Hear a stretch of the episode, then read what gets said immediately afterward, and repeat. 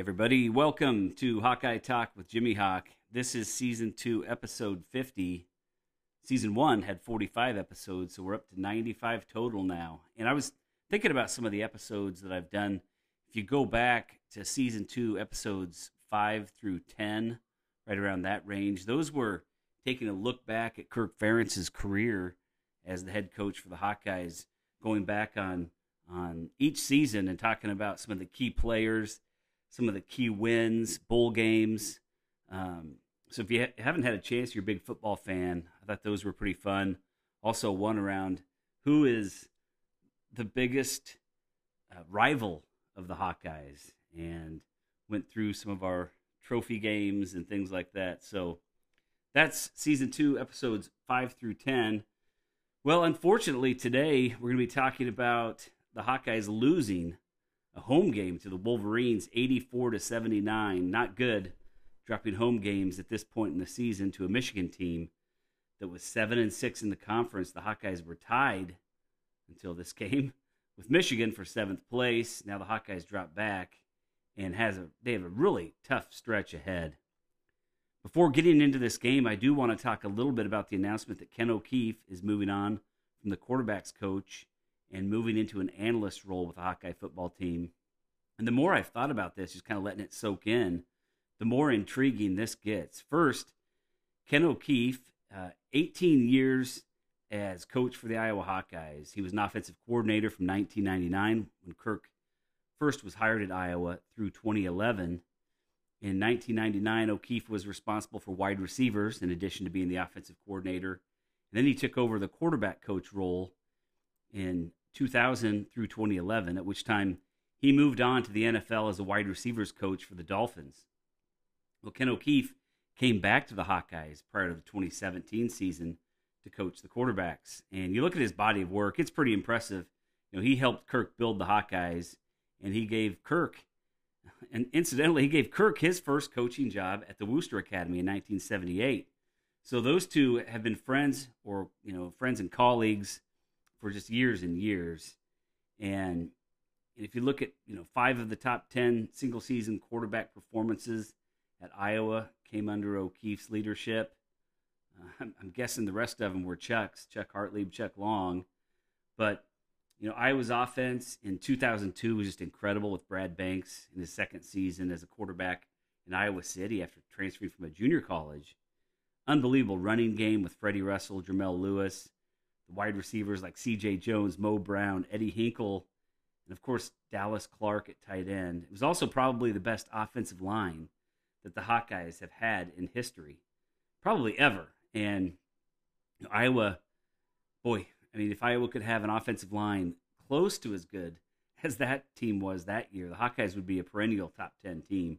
Robert Gallery, Bruce Nelson, Eric Steinbach, to name a few the offensive linemen on that 2002 team. Then in 2003, along came a new quarterback with Nate Chandler. I believe he was a transfer also, and he only had a few snaps in 2002, but he put together a pretty decent year. Um, and then it was true sophomore Drew Tate. He didn't get a redshirt year, and he was thrown in there in 2004. And the offense had to completely change that year with the top, I don't know, top three, top four running backs got injured and the Hawkeyes had to make some adjustments and shared the Big Ten championship title and ended the season in the top 10 for the third year in a row after beating LSU. It was the Capital One Bowl, the catch, Tate to Holloway. And, you know, the Hawkeyes haven't been without issues during his time uh, as well. You know, development of quarterbacks has been called out at times, especially over the last several years. Nate Stanley, he was a good Hawkeye quarterback just didn't seem to take a big step up over his three years as the starter. Uh, his percentage completion was 56% in his first year as a starter. TD to intercept, interception ratio 26 to 6, just exceptional. But the completion percentage, you know, the next couple of years it went up a little bit, but just stuck at 59%. You really want to see that closer to 63, 65%, or even higher. But TDs dropped, interceptions went up, and then Spencer Petras in two years, both with around eight starts, both seasons, had a completion rate of 57%, He had nine TDs and five interceptions in 2020, and then 10 TDs, nine in interceptions in 2021. Just, you know, he doesn't seem to have the accuracy, consistency needed for that quarterback position. But Alex Padilla came in, started a couple of games in 2021, uh, came off the bench a couple of times. Just didn't do much better. Just two TDs, two interceptions, 49% completion percentage. And I mean, obviously, that's not all on Ken O'Keefe. I'm not trying to insinuate that, but just intrigued with the opportunity of bringing in some new ideas, maybe bringing in a so called quarterback guru who can really coach those guys up, mechanics, how to move around the pocket, when to tuck it and run, you know, and then potentially bring some new wrinkles to the offense, maybe some more run pass option plays, RPOs, um, get those into the playbook to help keep the defense on its heels. And the more I think about it, just the more it seems like this could be a big step in the evolution of this offense and correcting what's been missing of late, and that's elite level quarterback play. The Hawkeyes haven't really had an elite quarterback. Stanley was a good quarterback. He's with the Vikings, but as soon as he graduated from the Hawkeyes, he went right to a quarterbacks coach, uh, Tony Racioppi, and he went there to work on me- mechanics prior to the NFL Combine and he's changed his body so much too. He's so much leaner now than when he was a Hawkeye, and just really interested to see what happens here, who they bring in to take over this role, what type of impact that person could have on the quarterback room as well as on, on the offense, and then in recruiting as well. Uh, if we get an elite quarterback coach in there, uh, that could be a, a, big deal when it comes to getting recruits to Iowa City. Now, all remains to be seen. You know, sure appreciate Ken O'Keefe and what he's done but kind of exciting to maybe get some new blood in there as well. There's been rumors uh, that Tony Racioppi could be one of the guys they're looking at. He's a private quarterbacks coach. He's worked with Stanley. He's worked with Petras, uh, other quarterbacks uh, as they're getting ready for college or as they're getting ready for the N- NFL. Have worked with him.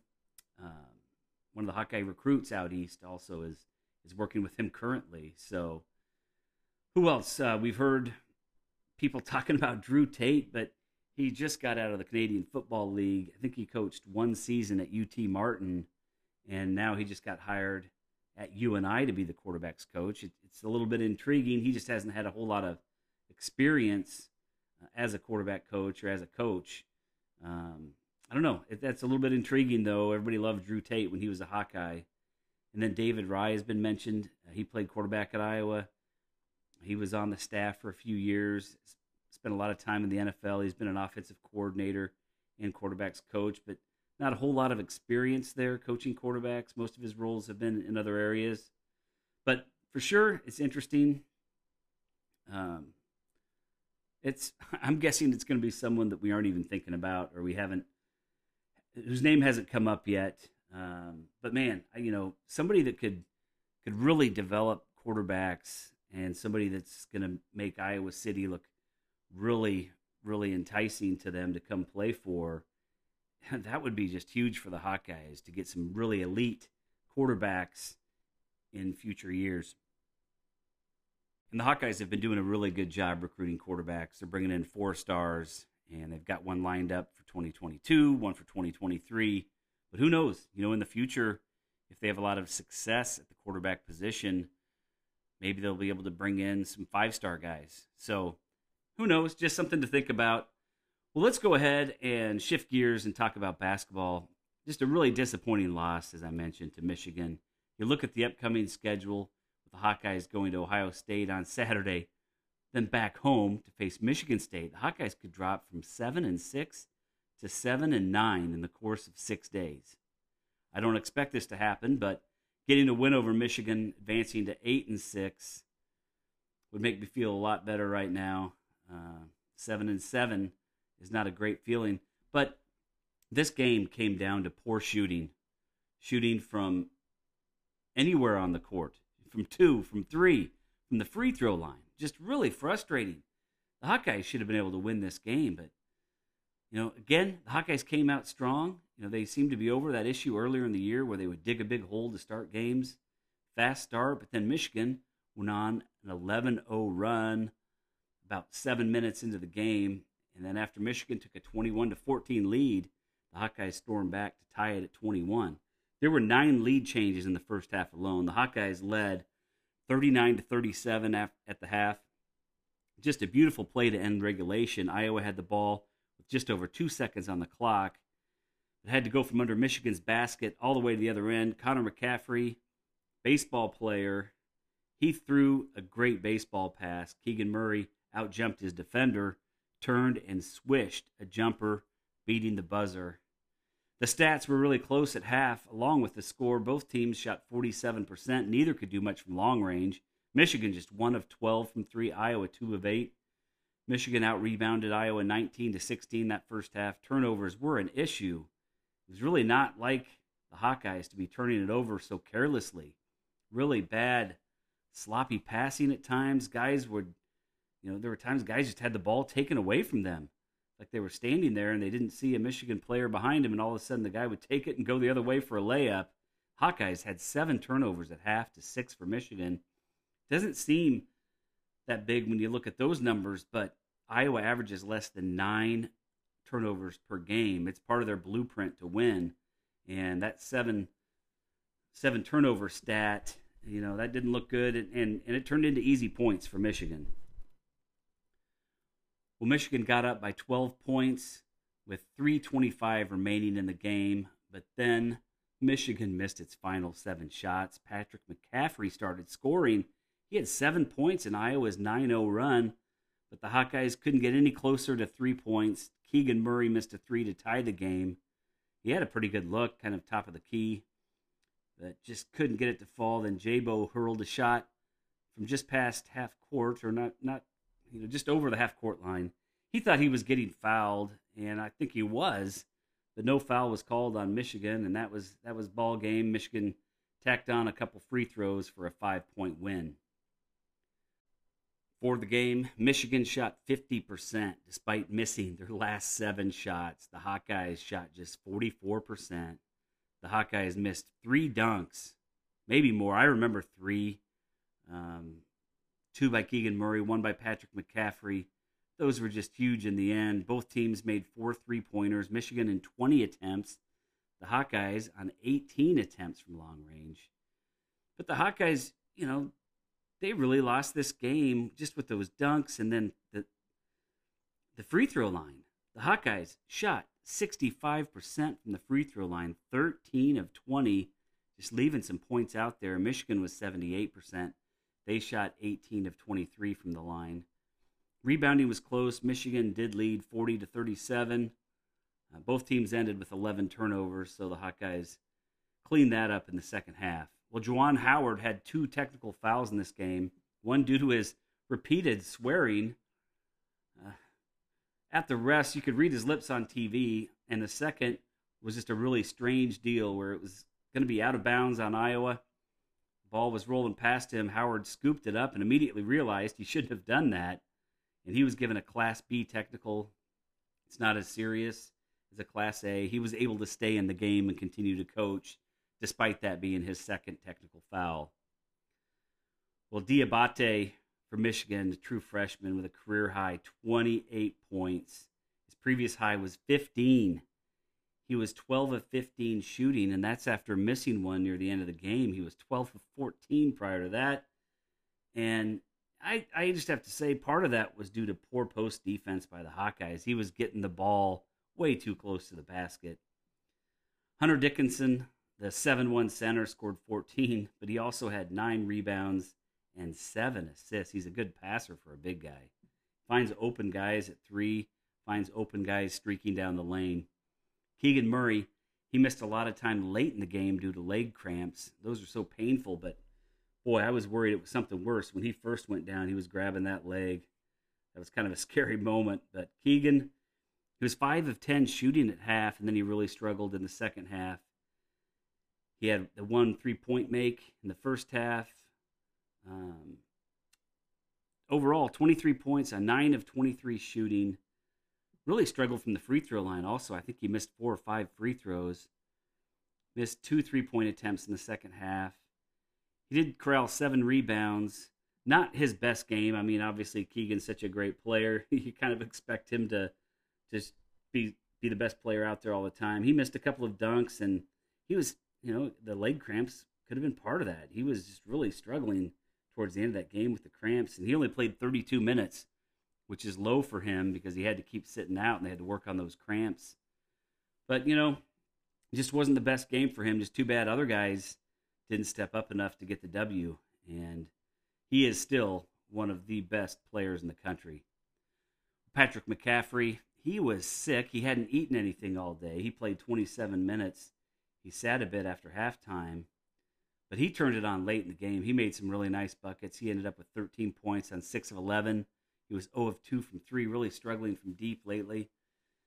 Nice game by Filip Rebraca. On the offensive end, he had 12 points on 5 of 9 shooting. He was getting pretty aggressive down there uh, going to the basket. He had six rebounds and three assists as well. He had to go up against a 7 1 player, and he put up a fight. Jabo, 11 points. He was 2 of 5. Looked like he was just having trouble getting open in this game. The D really focused on him, trying not to let Jabo beat them with three pointers, and they did a good job there. Tony Perkins had five assists and four points in the starting role again. It's really interesting to see the minutes and how they play out by those guards. Jabo had 30 minutes, and then several others rotating in and out there, ranged between 11 and 16 minutes. Kris Murray off the bench, three of seven shooting, one of three from long range, eight points, just one rebound. Josh Ogundele was put in to help defend the big seven footer for Michigan. He played four minutes. Payton Sandfort was off the mark in this one, just one of six shooting, 0 of four from three. He did have a nice rebound and put back, but that was it. Joe T, Joe Toussaint, two points. Uh, Ulis had four. Connor McCaffery had four rebounds and four assists in this game. The Hawkeyes fall to Michigan by five, 84 to 79 at Carver Hawkeye Arena. That one stings, especially when you're looking at a Michigan team that's 13 and 10 overall and 7 and 6 in the conference. Next up on Saturday, it is Ohio State 1:30 Central Time at Value City Arena on Fox Sports 1. The Buckeyes are 16 and 6, 9 and 4 in the conference, good for fourth place. Uh, they've had a couple of postponements and so they have the same number of losses as the three teams above them. They just don't have as many wins due to the postponements that will be made up later this year. So Ohio State, the Buckeyes are a good team. It's going to be another quick turnaround then with Michigan State at home on Tuesday. And then Iowa will have to be ready to go on the road to Nebraska on Friday of next week. They just cannot afford to lose that game. They got to be they have to be ready uh, when they get to Lincoln. Well, can the Hawkeyes get a big road win to help that NCAA resume. Follow that up with a big win over another ranked team, Tom Izzo's Spartans at home. Why not? Let's go get some wins. Go Hawks!